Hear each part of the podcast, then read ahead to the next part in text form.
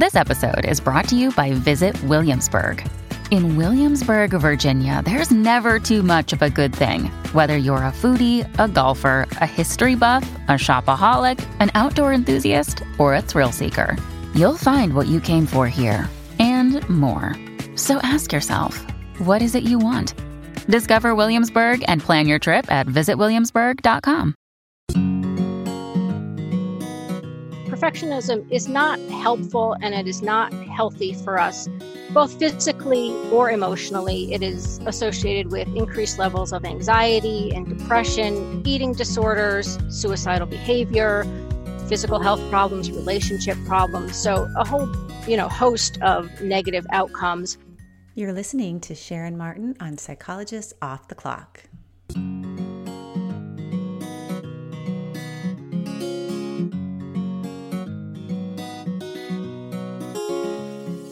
We are three clinical psychologists committed to cutting edge, integrative, and evidence based strategies for living well. On this podcast, we bring you ideas from psychology that can help you flourish in your work, parenting, relationships, and health. I am Dr. Diana Hill, practicing in Seaside, Santa Barbara, California. I'm Dr. Debbie Sorensen, practicing in Mile High, Denver, Colorado. And from coast to coast, I'm Dr. Yael Schonbrun, a Boston based clinical psychologist and assistant professor at Brown University. We hope this podcast offers you ideas for how to live a full and meaningful life. Thank you for listening to Psychologists Off the Clock.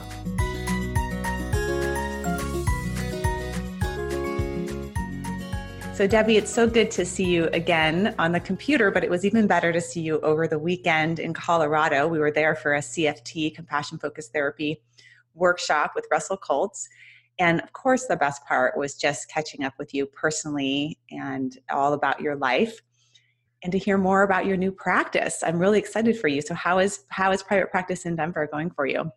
It's great. I think as as I've talked about in the past, I've been working in the medical setting at a VA for many years, and I've just recently added some private practice hours, and it's been really a lot to learn and some things that are pretty different than what I've been doing. So it's a lot of added a lot of variety and vitality to my life, and and I think uh, it's been a lot of work to kind of start a small business. Um, I'm starting to get everything starting to get in place. So thank you. And it was wonderful to see you, Diana. I really enjoyed the time that we had together learning about compassion focused therapy, which I know is something that you love. We've talked about that on the podcast many times as well. And we were just at a training, a two day training with Russell Kolts, who did an episode with us, episode 50. Yeah, and, and it's actually, you know, it's interesting because I've done a lot of compassion focused therapy trainings and work over the past few years, and it's probably linked to what our episode is about today, which is perfectionism. And Perfection. my own perfectionism and my own really uh, strong self critic. And compassion focused therapy and compassion has been really for me um, the medicine for that. So I think it's it's totally linked to this concept of perfectionism, and we even talked about it too, and we've talked about it, Debbie, because in our friendship, I err on the side of perfectionism, and you don't strike me as a perfectionist quite as much. And I'm wondering what it's been like for you to be a friend and also a business partner with a perfectionist.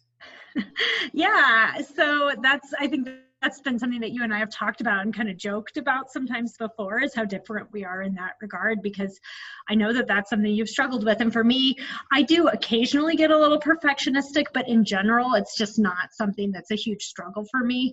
Um, so I think we balance each other out really well. Like I think that the sort of the really nice side about working with someone who's more perfectionistic than me is that sometimes it helps kind of motivate me and pay a little bit more attention to make sure I kind of get things as as good as I can. Um, but you know, when we were talking about this the other day, Diana, I was saying that I think there are times when you know it's you compare yourself to a perfectionist and sometimes you feel like you fall a little short so i think that sometimes i have a little bit of self criticism around like oh i'm not doing this well enough or something like that. And so when we work together occasionally you know that can show up for me this sort of self criticism about like oh i wish i you know had my act together better was more organized that kind of thing. Um, and, but and, oh i just appreciate how we kind of have this balance. I know yael's talked a lot about Taoism on the podcast, and I think sometimes I feel like when we work together, Diana, we're we're yin yang to each other. Yeah, and you really, you know, like going back to compassion focused therapy, we have our threat system, we have our drive system, and our soothing system. And I think for me as a perfectionist, being partnered with you, you activate my soothing system, which is so nice. because my perfectionism actually is really rooted in my threat. And for me, when I feel threat, threatened and stressed, I go into drive and I go into doing and my attention gets narrowed and I become less flexible. And what I found in in doing this collaborative work together that is actually through connection and through being with people that really exa- accept you as you are that uh, allows me to loosen up on the perfectionism. And it's actually what i'm craving. And it's so i think sharon martin who is the person that i interviewed for this podcast we talk about is that perfectionists are actually really craving connection and to be accepted but the way that we go about that by trying to make our worlds perfect ourselves seem perfect on the outside actually pushes people away and that's what you're alluding to is that when i get really perfectionistic it doesn't actually bring you closer. It just makes you start feeling bad about yourself. That's not what I want to do, Debbie. That's not what I want to do, not my intention. It's okay, Diana. I love you. I wouldn't yeah. hold that against you.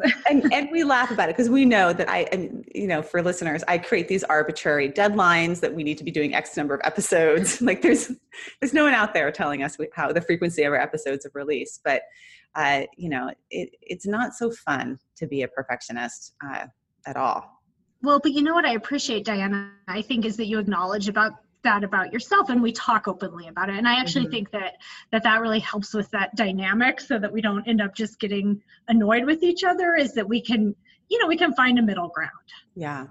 And what's interesting is that the irony of perfectionism is that although you know there's there's there was this big meta-analysis that they looked at 95 different studies on perfectionists. And what they found was although perfectionists may be slightly more motivated or conscientious, when when you look at perfectionists at work, they're actually don't perform any better at work than non-perfectionists. So it it's sort of this all this effort goes into something that doesn't really pan out over time. You don't really do better because you're perfectionist. So it, it would benefit probably me, and I've been working on this to let go of some of those standards a little bit that actually feels good to me to hear that because I always assumed that if I was more perfectionistic, I'd be more, I'd be doing better work, but maybe not.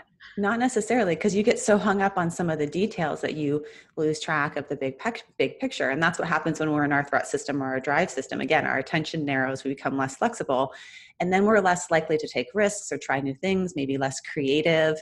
Uh, you know, those are important aspects of doing good work. Uh, it, and I was reading on the on the uh, airplane ride home. It's such a treat to have an airplane ride all by myself. Two hours. I know. It Two hours so to just read. Oh Amazing. my gosh. no, no children. I've heard of people who take international flights just to write their books because it's it's actually such a good environment to do work in. And I, I could totally get on board with that. Just like fly to Japan and back. That's kind of an so expensive good. way. Kind of expensive. Have some private time.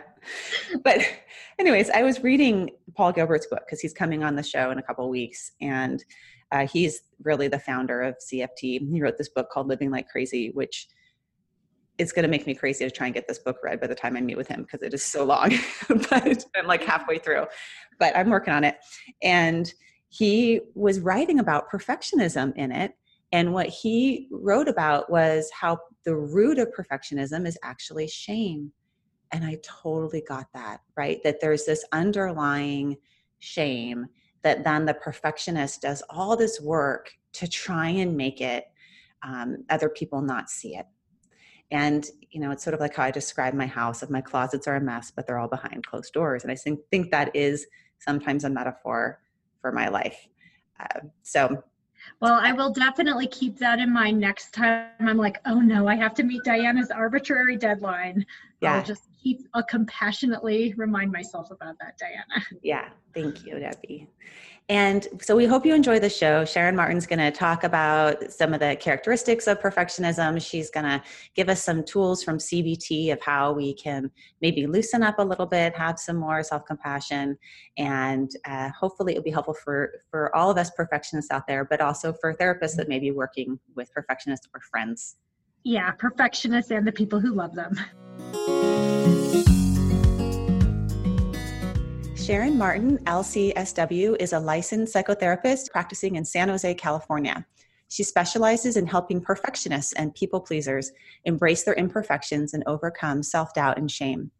Her own struggle to feel good enough inspired her passion for helping others learn to accept and love themselves. Sharon writes the popular blog Happily Imperfect for PsychCentral.com and is the author of the book, The CBT Workbook for Perfectionism Evidence Based Skills to Help You Let Go of Self Criticism, Build Self Esteem, and Find Balance. Thank you, Sharon, for coming on the show. Oh, my pleasure. Thanks for having me.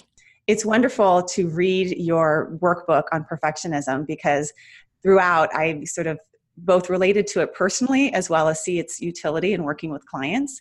And you also share in the book that you have your own history that led you to doing this work. So I wonder if we could start there with how you got to writing and doing work in perfectionism.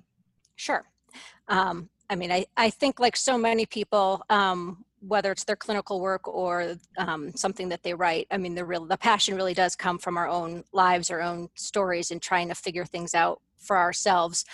Um, so that was very much the case for me.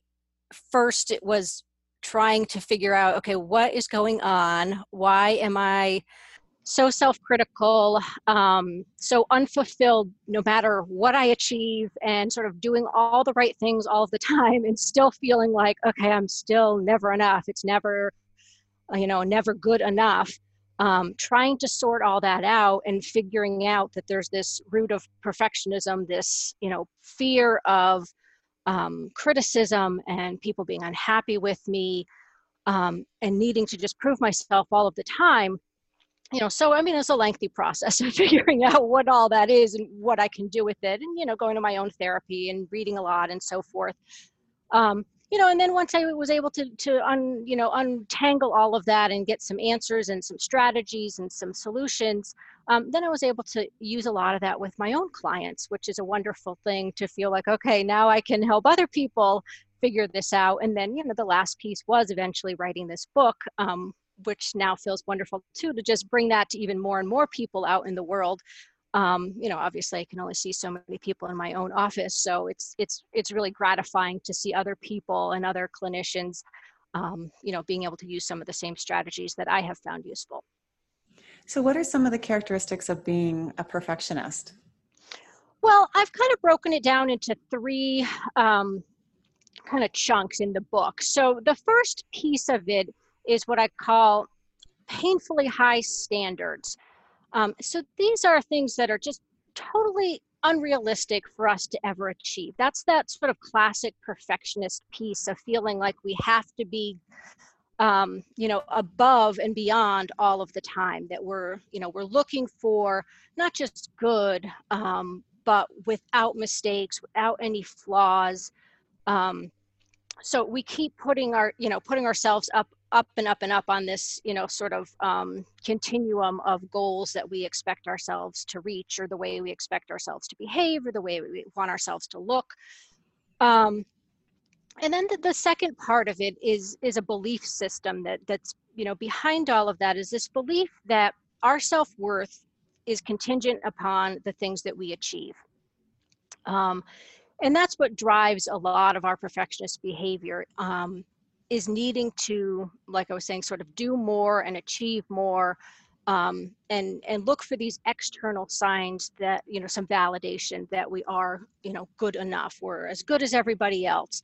Um, and so this is where our thinking ends up getting off track is that um, for us perfectionism almost equals adequacy which is really right it's not what what it truly means and we can kind of get into that some more um, and then the last part of it that really underpins all of this perfectionism is a lot of fear um, like i was talking about for myself um, there's there's typically sort of a fear of um, criticism, a fear of rejection, a fear of inadequacy, a fear of failure, um, fear of being embarrassed, um, lots of things like that. So so that you know kind of um, underlies everything that that's going on in terms of the behavioral part of it. Is that's part of our thinking is um, you know it's sort of like i got to keep proving myself. I don't want people to really know. Almost almost like that imposter piece i don't want people to to find out um, so i need to keep doing things to show people that um, i'm i'm as good as they are. For listeners, if you're wondering if you fit the category of perfectionism, Sharon has a checklist in her workbook and some of the things on that checklist, see if they fit for you. You set exceptionally high standards for yourself. You never feel satisfied. There's always more to do or accomplish. You're detail oriented. You're afraid of disappointing people. You're always busy. You try and avoid making mistakes and see them as bad. Or you dwell on your mistakes and imperfections. You base your self worth as a person on your accomplishments. And there's a number of other things on this list that you could check out when I talk with clients in my practice about perfectionism, I'll hold out my my arm sort of parallel to the floor and I'll say this is even, this is average. And what actually perfectionists feel like is that they're below that line and they have to work extra hard just to get up to level with other people. Even though on the outside it often looks like they're overachievers and that they have everything together, inside that doesn't always match. Often underneath perfectionism is a low sense of self worth, a desire for security by getting other people's approval or trying to control their own internal world. One of the things that I'm curious about is the perfectionists that not only are setting high standards for themselves, but also high standards for others. Yeah, I think in a, in a practical sense, um, there are some perfectionists who just direct their perfectionism towards themselves. So they have these incredibly high standards um, and expectations for themselves, but they do not put that onto other people. Mm-hmm. And then there are other people I will say I am I am one of these people who also expects perfection from other people, which then creates a whole nother host of problems in relationships. Um, but so that that's the other component is that we feel like other people should also live up to our incredibly high standards and then we are frustrated because they are inevitably going to fail to meet those expectations because they're unrealistic. Right. And then we can get into you know being critical and being nagging and unhappy with other people frustrated in our relationships um, because we've kind of set that up um, in the way that we're thinking about things and those expectations that we're setting um, for people. And it's this catch 22 because if you're a perfectionist you're you're wanting to get you're sort of uh, sometimes a people pleaser and wanting to get people's acknowledgement and appreciation but actually people don't really want to be around perfectionists or it's not comfortable to be around them. My my mother-in-law told me once i was running around trying to make this perfect birthday party for my for my children. I'm really into birthday parties and i get really stressed out before birthday parties to make this perfect day. And my mother-in-law said you know it must be when your friends come and they see all of this it must be kind of stressful for them because they then they feel like they would have to do that too.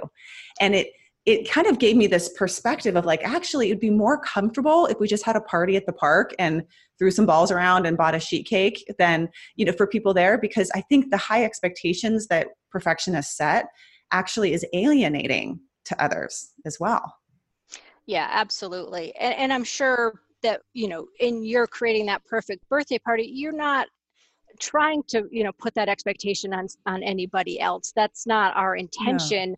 No. um, but you're right. I mean the connection that we truly have with people is in being able to connect with the imperfections essentially right? Because even as perfectionists we feel so imperfect right that that where we do get that comfort is you know when i go to my friend's house and i see you know the dust behind you know the bathroom door i'm like oh phew like yeah. I, you know goodness. i'm not the only one right yeah. you didn't like you know spend hours cleaning your house before i came over great you know right. i don't i don't expect you to which then makes me feel like okay well maybe i don't have to do it either because i'm not judging other people on you know how clean their house is or how beautiful the birthday party is obviously that's not why anybody is going to your house to see you or celebrate a birthday right it's right. it's because they like you as people you know whether you're perfect or imperfect Right.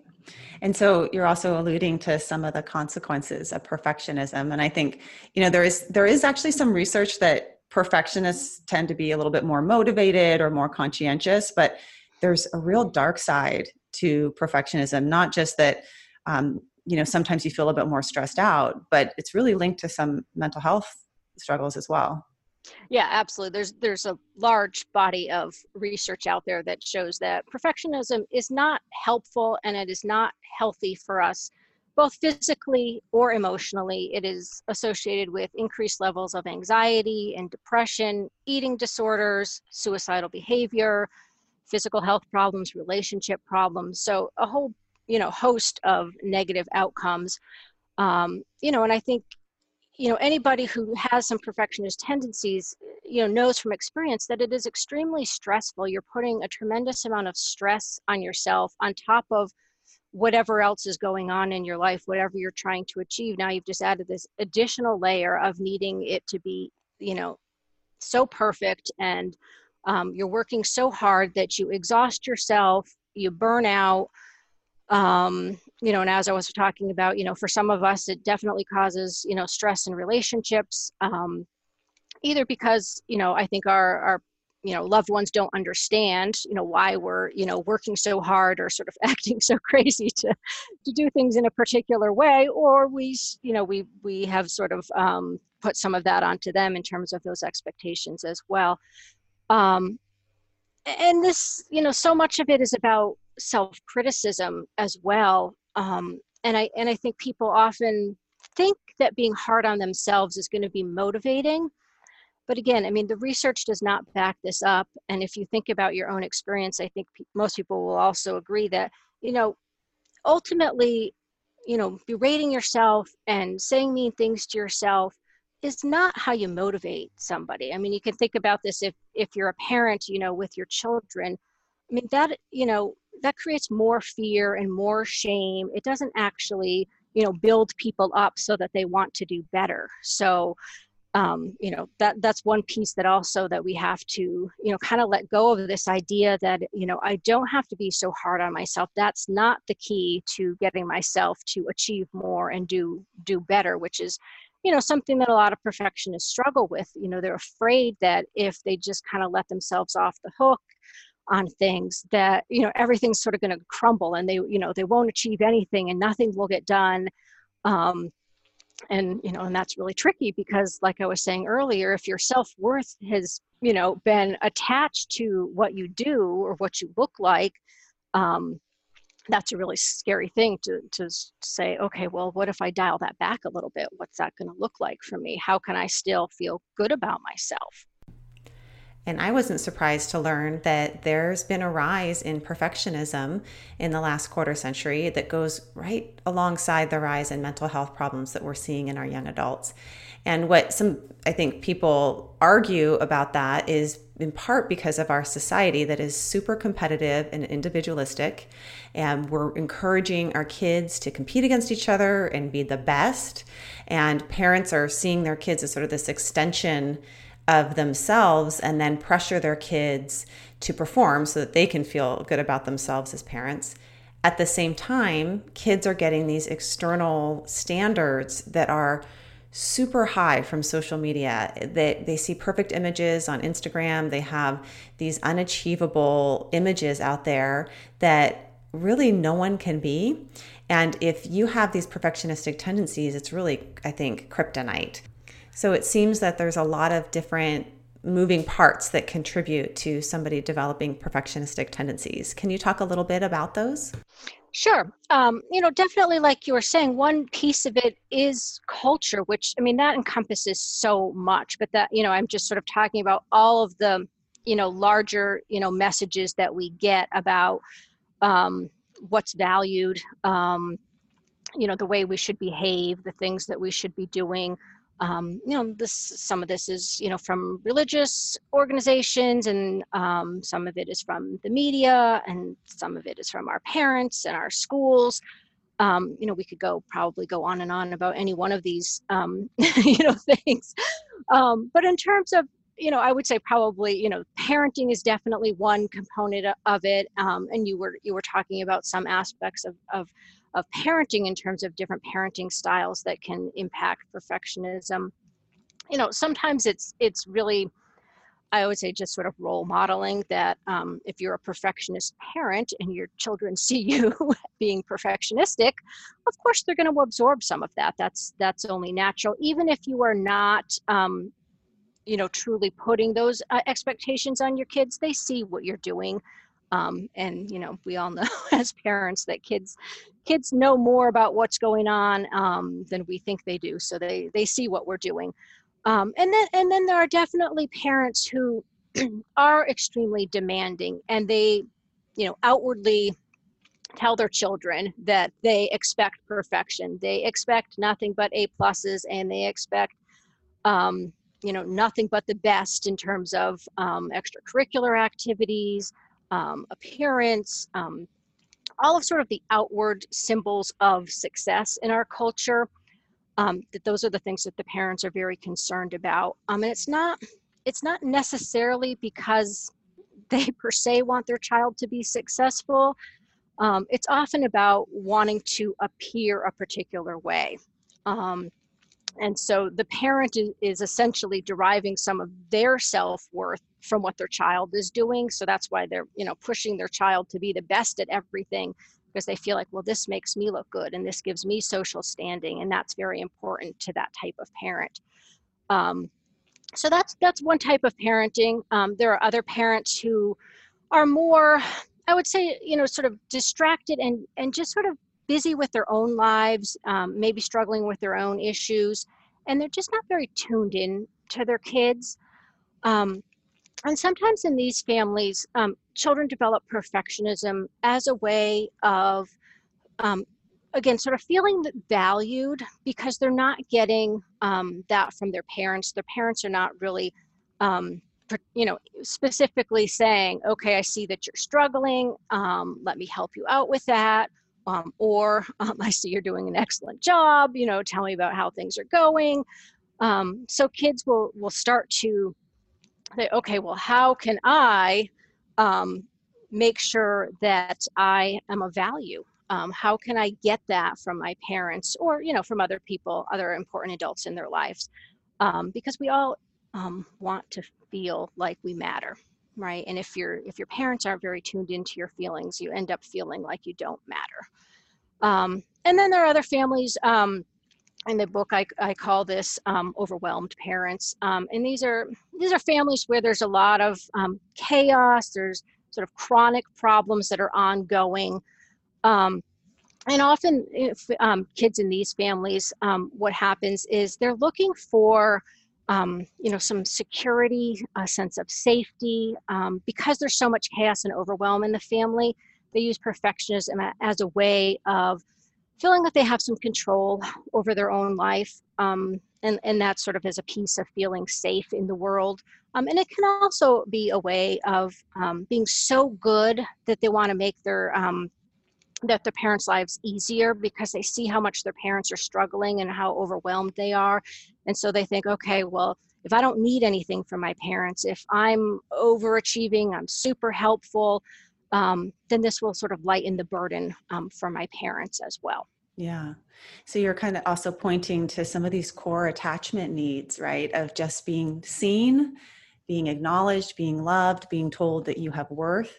And when in some way those are not met, either you know obviously or more subtly what a child can do is turn to perfectionism and then kind of get this false meeting of, of those needs sort of this uh, really get also reinforced by it because perfectionists are so lauded in our society and you get people's smiles and you get people's you know high tuned voices of oh good job and look at you and and that just feeds the beast right? And that's how the child learns okay this is this is my new form of that. This is how i get the appreciation and acceptance and worth that oh, i'm looking for. yeah i mean it's yeah. so acceptable. I mean you think about when kids go to school I mean, these are the, the kids that the teachers love, right? Oh, yeah. I mean, they're well behaved, they know the answers, they've done their homework. Um, so there is all this reinforcement, or, you know or the same you know if you're the star trumpet player in the band or the quarterback on the football team i mean there's so much you know sort of love that you get um, from everybody because you're so good right. um, but then like you're saying it's like you get on this hamster wheel of perfectionism that there's no way off of because right. you have to keep keep going all the time uh, because that's how you feel like you matter yeah and that's why i really love carol dweck's work around uh, you know process based feedback as opposed to product based feedback and i'm constantly trying to rewire my own parenting with my kids to attend to the process of how you know their process of working hard or their process of what, what was it like for them to work on the book report instead of just saying oh what a beautiful book report what beautiful pictures what perfect sentences that that actually undermines you know they're just paying attention to it doesn't it's not about the product at the end that you're not producing something pretty to make your mom smile but really this is the process of learning and part of learning is messiness and mistakes. Yeah. Yeah yeah and i, I think unfortunately um, you know probably both at home and in in schools a lot of times the emphasis is on the product it's on the grade it's not really on how much did you learn unfortunately. Oh yeah. And that's, it's, it's so on sad. what pictures are we going to put up on the wall for parents night you know? Not necessarily what what was it like to make you know to mix those colors and just blend them together and at the end it might turn out all muddy. But it was kind of fun to watch the colors change over time right? Because you're not going to put a picture of mud on the wall so that's yeah that's i think um, then we internalize that and we grow up and we become adults and we have those same type of thought processes and internalized um, belief systems as adults. Can you talk about some of the typical perfectionistic thinking um, traps that we get into? Sure, there there are quite a few, and I, I, would say you know a lot of this is is what we would call cognitive distortions. And so if people who are listening are familiar with that it will sound very familiar. It's it's a lot of you know kind of what i would call rigid thinking. It's all or nothing. Um, it's a lot of should statements. It's focusing on the negatives instead of seeing you know the reality of that there's a mix of positive and negatives um, so one way that you can think about this is, is really just thinking about self-critical statements because that's a lot of it is anything negative that you are saying to yourself, whether it's, um, you know, I'm a failure, I'm not good enough, I shouldn't have done that, why the heck did I do that again? All of that self-critical stuff is is a root of of you know the outsource of that um, perfectionism. And and again, we could turn it around and if you're somebody who tends to be have those really high expectations of others it can be the exact same thing except in you know i can't believe you did that again or you're so stupid um, those types of things. Um, and then like i said there's there's a lot of um, should kind of statements. I should always know the right thing to say or um, i should never make mistakes um, i should have lost this baby weight by now any of those types of things and then there's probably another group that I would say is is like fear-based statements, which is thinking like I have to be perfect or fill in the blank some negative thing is going to happen or um, you know i am going to be fired if i don't get this presentation exactly right. Um, people are going to leave me people won't love me people won't like me that type of thing which is that that fear um, I'm expecting the worst. I'm catastrophizing about what's going to happen if I don't meet this, um, you know, unrealistic expectation that I have probably set for myself that nobody else is actually holding me to. A lot of your workbook is working with people around how to approach these thoughts. Can you talk a little bit about how you how you do that with people? Sure. And part of it is is a pretty simple cognitive behavioral approach, which you can break down to a, a very simple formula, which is recognizing that that thought is whatever you want to call it, perfectionistic or distorted, that like somehow that thought is not accurate. And so once you get used to identifying those thoughts, um, then what you can do is the next step, which is um, challenging them being able to untangle that a, a little bit and and look at whether it truly is an accurate statement. You know, where is the evidence that's going to support whether this thought is true or not? Um, and this can be tough in the beginning because we're really used to, we're attached to the thoughts that we have.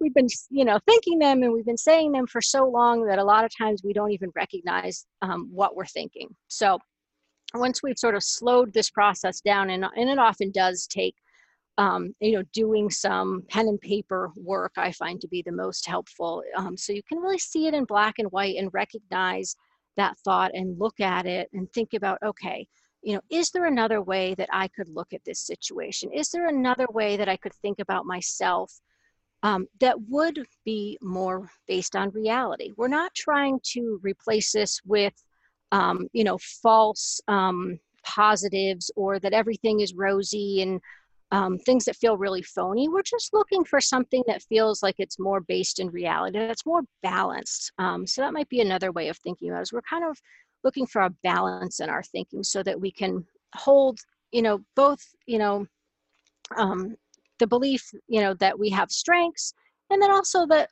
that those imperfect imperfections are there and that they are okay and they're tolerable. Um, that's a big part of it as well, so that we can um, recognize that these imperfections that we know are there um, you know if we acknowledge them and sort of bring them to the surface and can talk about them and let people see them then sort of the power that they hold almost starts to dissolve because usually you'll find that your you know those fears that you had are, are not even actualized. And I'm an act therapist, so I take a little bit of a different approach with thoughts because sometimes challenging thoughts doesn't always work, especially if thoughts are maybe true or have some validity to them. And for example, I work with college students a lot, and some of my college students are in sororities, and there are perfectionistic standards within the sororities around outfits, around uh, body shape and size that are not very helpful, but are real. And what I would work with with a client around that is not, not saying, oh, that's not true. People don't really think that, but really work with them around to what degree of you getting super fused with that thought and organizing your whole life around it is it helpful for you in participating in the activities because if you're not going to go to the event because you're so worried about your outfit being perfect or your body shape and size then you're opting out of this thing that's really important to you. So it can be helpful to, I think, you know, look at thoughts in a number of different ways. And one way is to look at not just the validity, but also the utility of believing that thought, especially in our society, which is competitive and individualistic. Another component I really appreciated about your work is how you integrate and build in strategies like gratitude and self compassion and mindfulness as antidotes to perfectionism, another direction that perfectionists can turn their minds towards. Can you talk a little bit about that? Yeah, like I was saying, I mean, part of it is that we need to recognize that we have strengths as well and put that back into balance um, as i was saying you know perfectionists tend to be so self-critical that they are hyper aware of every little thing that they do that feels wrong um, that that it, you know they end up discounting all of the things that that are assets or you know just character strengths effort that they put in.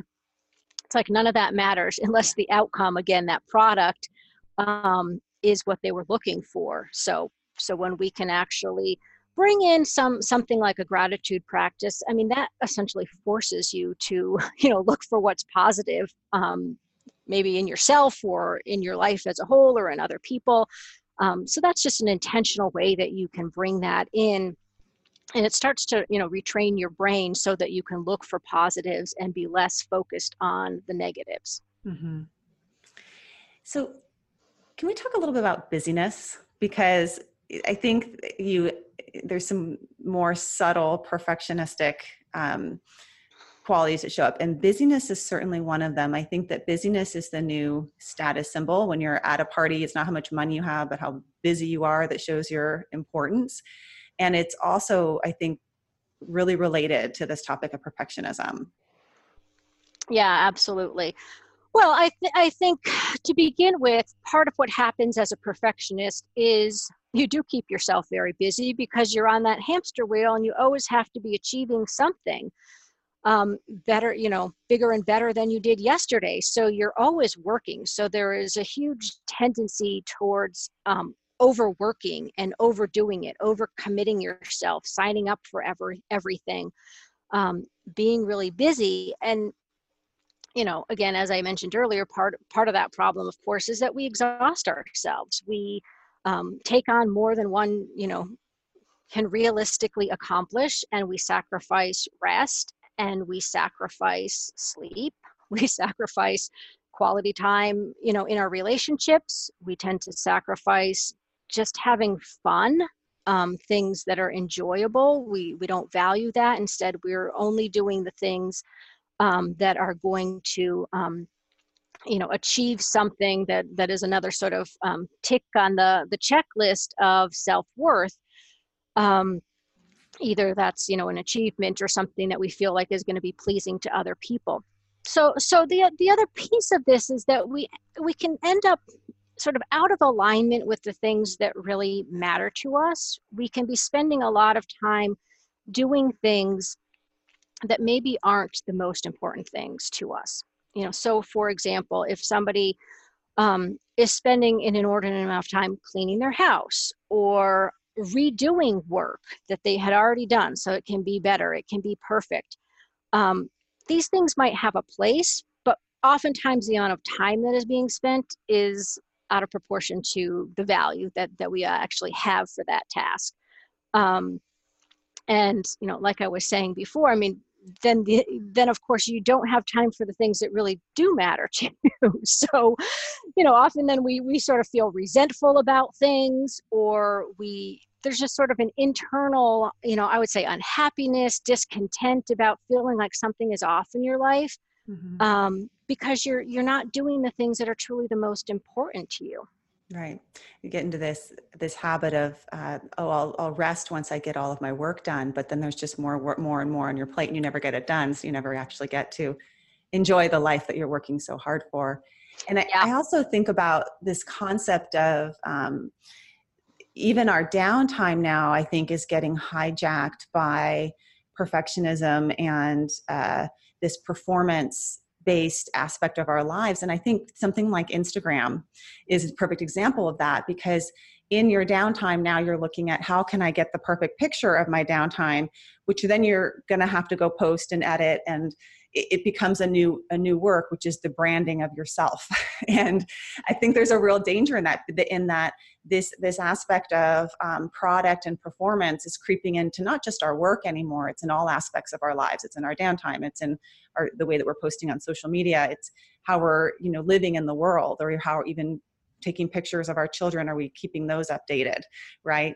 And that it creates a tremendous amount of stress. You you have this checklist in your book of are you too busy? And some of the things on it are things like um, you regularly multitask so you get to, so that you can get more done your to-do list is never done if you're raising children they're involved in two or more activities hmm you feel overwhelmed, stressed, or anxious about how much you have to do. You rely on caffeine or other stimulants to get through the day. That's a common one I see in my practice of using caffeine and stimulants, Red Bull, whatever, to get through the day, and then needing alcohol to wind you down at night, and this vicious cycle, right? Uh, that really has, you know, health impacts as well as uh, mental health. Yeah. yeah. and we certainly know that that just a lack of sleep, not getting enough sleep on a regular basis, affects us tremendously. Um, so that that again, I mean, it becomes part of that vicious cycle of if you're not getting enough sleep, you're not getting enough rest, then you need more caffeine and more stimulants and more alcohol, right? I mean, it just goes on and on um, because we're not we're not really listening to what we need. We're just doing and doing and doing, and it's not very mindful. You know i think so many people just do things without even thinking about whether they actually have a choice. I mean we do of course but we feel like we don't because we're not taking the time to even say you know why am i doing this? You know is this important to me? Do i want to be doing this? What kind of value is this bringing to my life? versus just you know kind of being on autopilot and um, thinking well this is how i've always done it or this is what other people expect me to do. So i i guess i'll just have to do it going back to connection. Connection. And that connection resides in places where there's not a lot of doing. And and that's the irony of this, I think, is that if underneath perfectionism is a desire to connect and the perfectionism is the very thing that's pulling them further and further away from connecting with others. It's really sad. Yeah. Yes. You know, I think that's one of the big, you know, fallacies about perfectionism is that we think that being perfect is going to you know bring us closer to people we think people are going to like us and they're going to want to be around us because we are so awesome we are just the best right yeah. and of course it you know the truth is it's generally just the opposite yeah.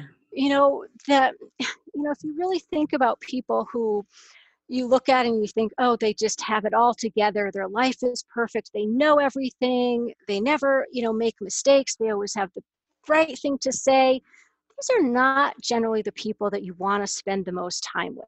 Often they're it's always a, busy. well, they're always yeah. busy. That's true. It, it, tends to be a little off-putting because yeah. we can't, we don't know how to connect to that, right? Because it's, it's we feel like, oh my gosh, that's you know, even if you're a perfectionist, you know, you yourself are feeling like, oh my gosh, I'm not meeting that standard. I'm so far behind that. I'm so imperfect. I'm so flawed that I don't know how to relate to this person who appears to have everything and and you know have it all together. It's the people, you know, like I was saying, that have the dust behind the bathroom door that we go, oh, I I understand, you know, what your life is like. I understand, you know, what your experiences are, and that's just a very simplistic, you know, example. Of course, it it's really when we can talk about, you know, the really painful stuff, the the stuff that you know really matters in terms of you know the big things we've screwed up on in our lives you know um, the painful experiences of feeling you know, criticized and not accepted or failing at things you know when when we can share that with somebody and they accept us and they love us and they say yes i know exactly what that's like you know here's what's happened to me and we oh my gosh you know like now we really get each other now there's really the bond there in in the imperfection. Yeah.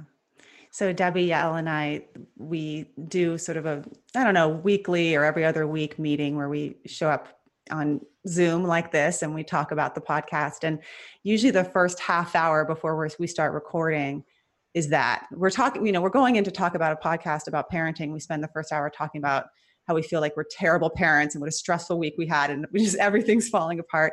And that's actually why we do this is because we get to have this time together to just show our imperfections and and be vulnerable in that way and that's what creates the bond right and that's that's what that's what i look forward to in in meeting with them yeah and yeah. you know i think i think it's interesting there's the cognitive component of whether it's challenging your thoughts or recognizing these thoughts aren't super helpful and what would be a more helpful direction to place my mind. But there's also, I think, a real behavioral component of perfection, of, of recovering from perfectionism and working on it, which is trying out being imperfect. And there's times in my even in my practice where I'll do little exposure exercises with people to practice imperfection. So if it's someone that's always on time to my practice and that's like a thing for them as being on time, we set up a behavioral experiment. Okay, next time you come, I want you to come a little bit late right? Or I'll do writing assignments with um, students that are really highly perfectionistic students and make them do the writing assignment with their left hand if they're right handers. And it's really uncomfortable. But I do think that's an important part is kind of trying it out and seeing that you survive and then being able to loosen up around the edges a little yeah. bit of that. Yeah, yeah, I totally agree. It's a very useful thing that um, you can just challenge yourself on whatever whatever the thing is that you're feeling um, that you need to do perfectly is to say okay i'm going to do it a little bit imperfectly or i'm going to leave a little bit undone of this and and just practice tolerating it and like you said i mean part of that is recognizing that nothing terrible happens you know that awful thing that you thought was going to happen does not materialize and it is just a process of getting used to it. I mean we we can learn to get used to all kinds of things um, and you can absolutely just get used to you know leaving some mistakes in your work or leaving some dishes in the sink um, you know not combing your kids hair whatever it is you know and go okay you know the more you do it the easier it gets. It's you know as difficult and as simple as that. Um, and you might as well and you might as well try it out because as much as perfectionists think that they can control their external world they can't and there's going to be that time when the external world loses it you know you get the flu and you can't clean the sink and your kid, kid, kid's hair isn't perfect or whatever and might as well have tried that out and gotten a little bit more comfortable and used to it ahead of time so that you don't fall apart when one you know one little crack comes in.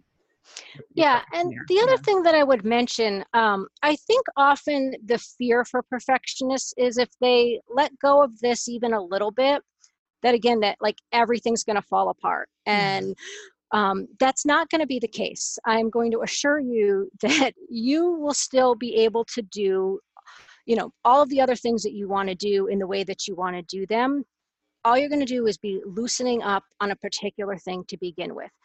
And from there you may choose to loosen up a little bit more on some other different things but it's not the whole system um, you know of, yeah. of, of what you've you know accomplished or what you the way you want your life to be set up is not going to fall apart. We're you know we're just um, you know what i call it you're just sort of dialing it back a little bit. We're not trying to throw the entire thing out um, so so when you're sort of moderating these these perfectionist tendencies you can you know you can still hold on to the things that are helpful about perfectionism. We just want to get rid of the pieces that are unhelpful that are you know stressful, that are unrealistic, but we can still, you know, we can still work hard, we can still be detail oriented, we can still be organized, you know, some of those things that feel really helpful um, about being a perfectionist. Right. You delineate the difference between perfectionism and striving for excellence and, and, and you know, that, or, or um, striving to, you know, do well. And though it doesn't mean you have to let go of, of that striving self in areas that you care about. It's just that you're actually more efficient and effective because you're not getting bogged down by the by the perfectionism. And yeah. and what's interesting about i think perfectionists is that i don't think at least most people aren't perfectionists in all domains or all areas of their life. It's usually a couple. So it may be like the super high achieving student but then their their room is a mess right? And they don't or the super perfectionist person that about their household but then really they're super flexible around their eating. And so it's it's interesting to kind of look at okay this isn't all of you. There's parts of you that are actually quite relaxed and, and don't have this perfectionistic quality. And what do you like about that domain? And how could we bring a little bit of that into the, these areas? And then likewise, if you want to bring some of your striving for um, for excellence into the other domains, how could we swap those two? That it's usually not just um, one blanket perfectionism. At least that's what I've seen in my practice. That we can kind of see the different parts of ourselves and the functionality of the different parts. Yeah, no, you're absolutely right. I mean, that it's not necessarily across the board in, in everything that you're doing. Um, although it does remind me also, I mean, of the of this other piece that's, you know, partly procrastination, um, but partly maybe just overwhelm that that happens with mm-hmm. perfectionism. And so sometimes we can have areas of our life that just feel out actually totally out of control, whether it's like you said, a really messy room in our house that we just don't go into. like I can't deal with that. Um, or um, your eating um, habits. You might say like I'm so perfectionistic at work or with cleaning my house or with my kids, but I, you know I just have no control, and you know my eating is really awful, and I'm you know I'm clearly not a perfectionist in that area of my life. Um, and so that sometimes that can be very confusing um, to people, like you were saying. And, and, I think part of what happens is sometimes it's because of our perfectionism that we feel like we can't meet these um, expectations that we've set for ourselves that it's almost like we give up in some areas of our life in trying. And then that becomes such a painful um, source of failure um, you know and feeling like we're, we're just not measuring up. We're not even you know you know doing what we want to be doing in that area of our life that that that's a big piece of self criticism, then, and that can almost sort of flood into other areas of our life where we are, you know, sort of quite successful. Mm-hmm. Um, but because we're, we're not, um, we're not doing well according to ourselves um, in, in some areas of our life, um, it sort of feels like that, that discounts everything else that we're yeah. doing. Yeah, interesting.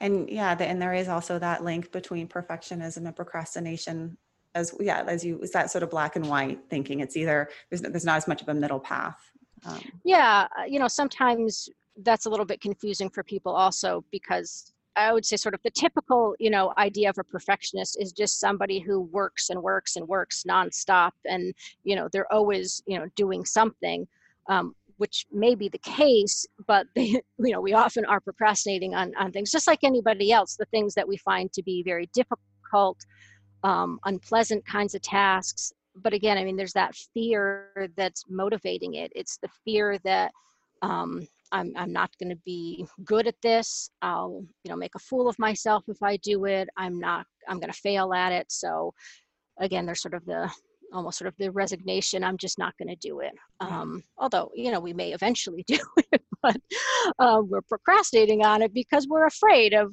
of not being able to do it, you know, to the standard that we want. So what would be some key takeaways that you would want you know obviously people can look up your workbook and do a more in-depth um, process with themselves if they're you know noticing hey that's me. They're talking about me right now. Uh, eh, but also i'm just wondering if there were some key takeaways that you would want to give our listeners whether they're therapists that are working with perfectionists or they're struggling with themselves. Well like i said i feel like one of the the key areas to really um, hone in on is the self-critical talk um, the thoughts or that self-talk um, and recognizing what that is can be really helpful in being able to then untangle that um, and make some changes around that perfectionist thinking. Um, and then, like you said, there's sort of a behavioral piece that we can work on as well in trying to act differently um, and let go of some things actively. And then I think, you know, sort of, you know, in combination with that, there's there's this piece of, you know, being more mindful about what we're doing and why we're doing it just that general sense of kind of slowing down, you know, and asking ourselves um, what matters to us can be helpful. And then, then again, bringing in some of that self-compassion, um, I think is is a really great piece, especially you know if you're very self-critical. Um, it's challenging um, to you know say nice things to yourself um, and feel like that's um, accurate and um, to feel like that's um, real for you um, so it's definitely a practice um, but again i think that that can be helpful in changing the thinking patterns and it's also it's also motivating so you know if you feel like okay i'm afraid if i'm you know i'm going to stop being so critical with myself then maybe i won't get anything done you know actually being kind to yourself is going to help you achieve your goals in you know probably more effective ways than the self-criticism ever did. Mm-hmm. absolutely. And there's plenty of research to back that up as well. And for those that want to read more of uh, more on self um, for those that want to read more on perfectionism, I also really recommend The Gifts of Imperfection by Brene Brown. Let go of who you think you're supposed to be and embrace who you are. And she also has a lot of great uh, videos that we can put some links to as well that can be inspirational uh, as well. Yeah, definitely. And I think just in, in, closing, I was just thinking I read a lot of Pema Chodron, and I one of her um, quotes that I don't know if it's an exact quote, but she was talking about sort of the river that we're all in of life and, and sort of suggesting that we practice being more water and less rock. Mm. and I think that's, you know, I think a good example. Sometimes when we're perfectionists, we get, um, you know, we get really inflexible and really stuck, and it and it doesn't it, it doesn't move uh, very well in the river. Yeah, that that's so, really helpful, I think, because we didn't talk too much about that, but just that idea that you know, right, we need to be adapt adaptive and we need to be flexible and that that's such a struggle um, for us as perfectionists because life is unpredictable no matter how much we try to control it you know stuff is just going to happen that we didn't expect and we end up being so much happier when we can we can allow things to happen and you know and feel ultimately confident in being able to deal with whatever you know happens so ask yourself, am I being a rock or am I being the mm-hmm. water? Could be helpful. Well, thank you so much, Sharon Martin, for having a, for coming on the show. And it's just a delight to have you on. And I appreciate all your work in this area and your personal work, but also your professional writings about it. And we really uh, uh, just are gr- grateful for you to thank be here. Thank you. It's a pleasure to be here.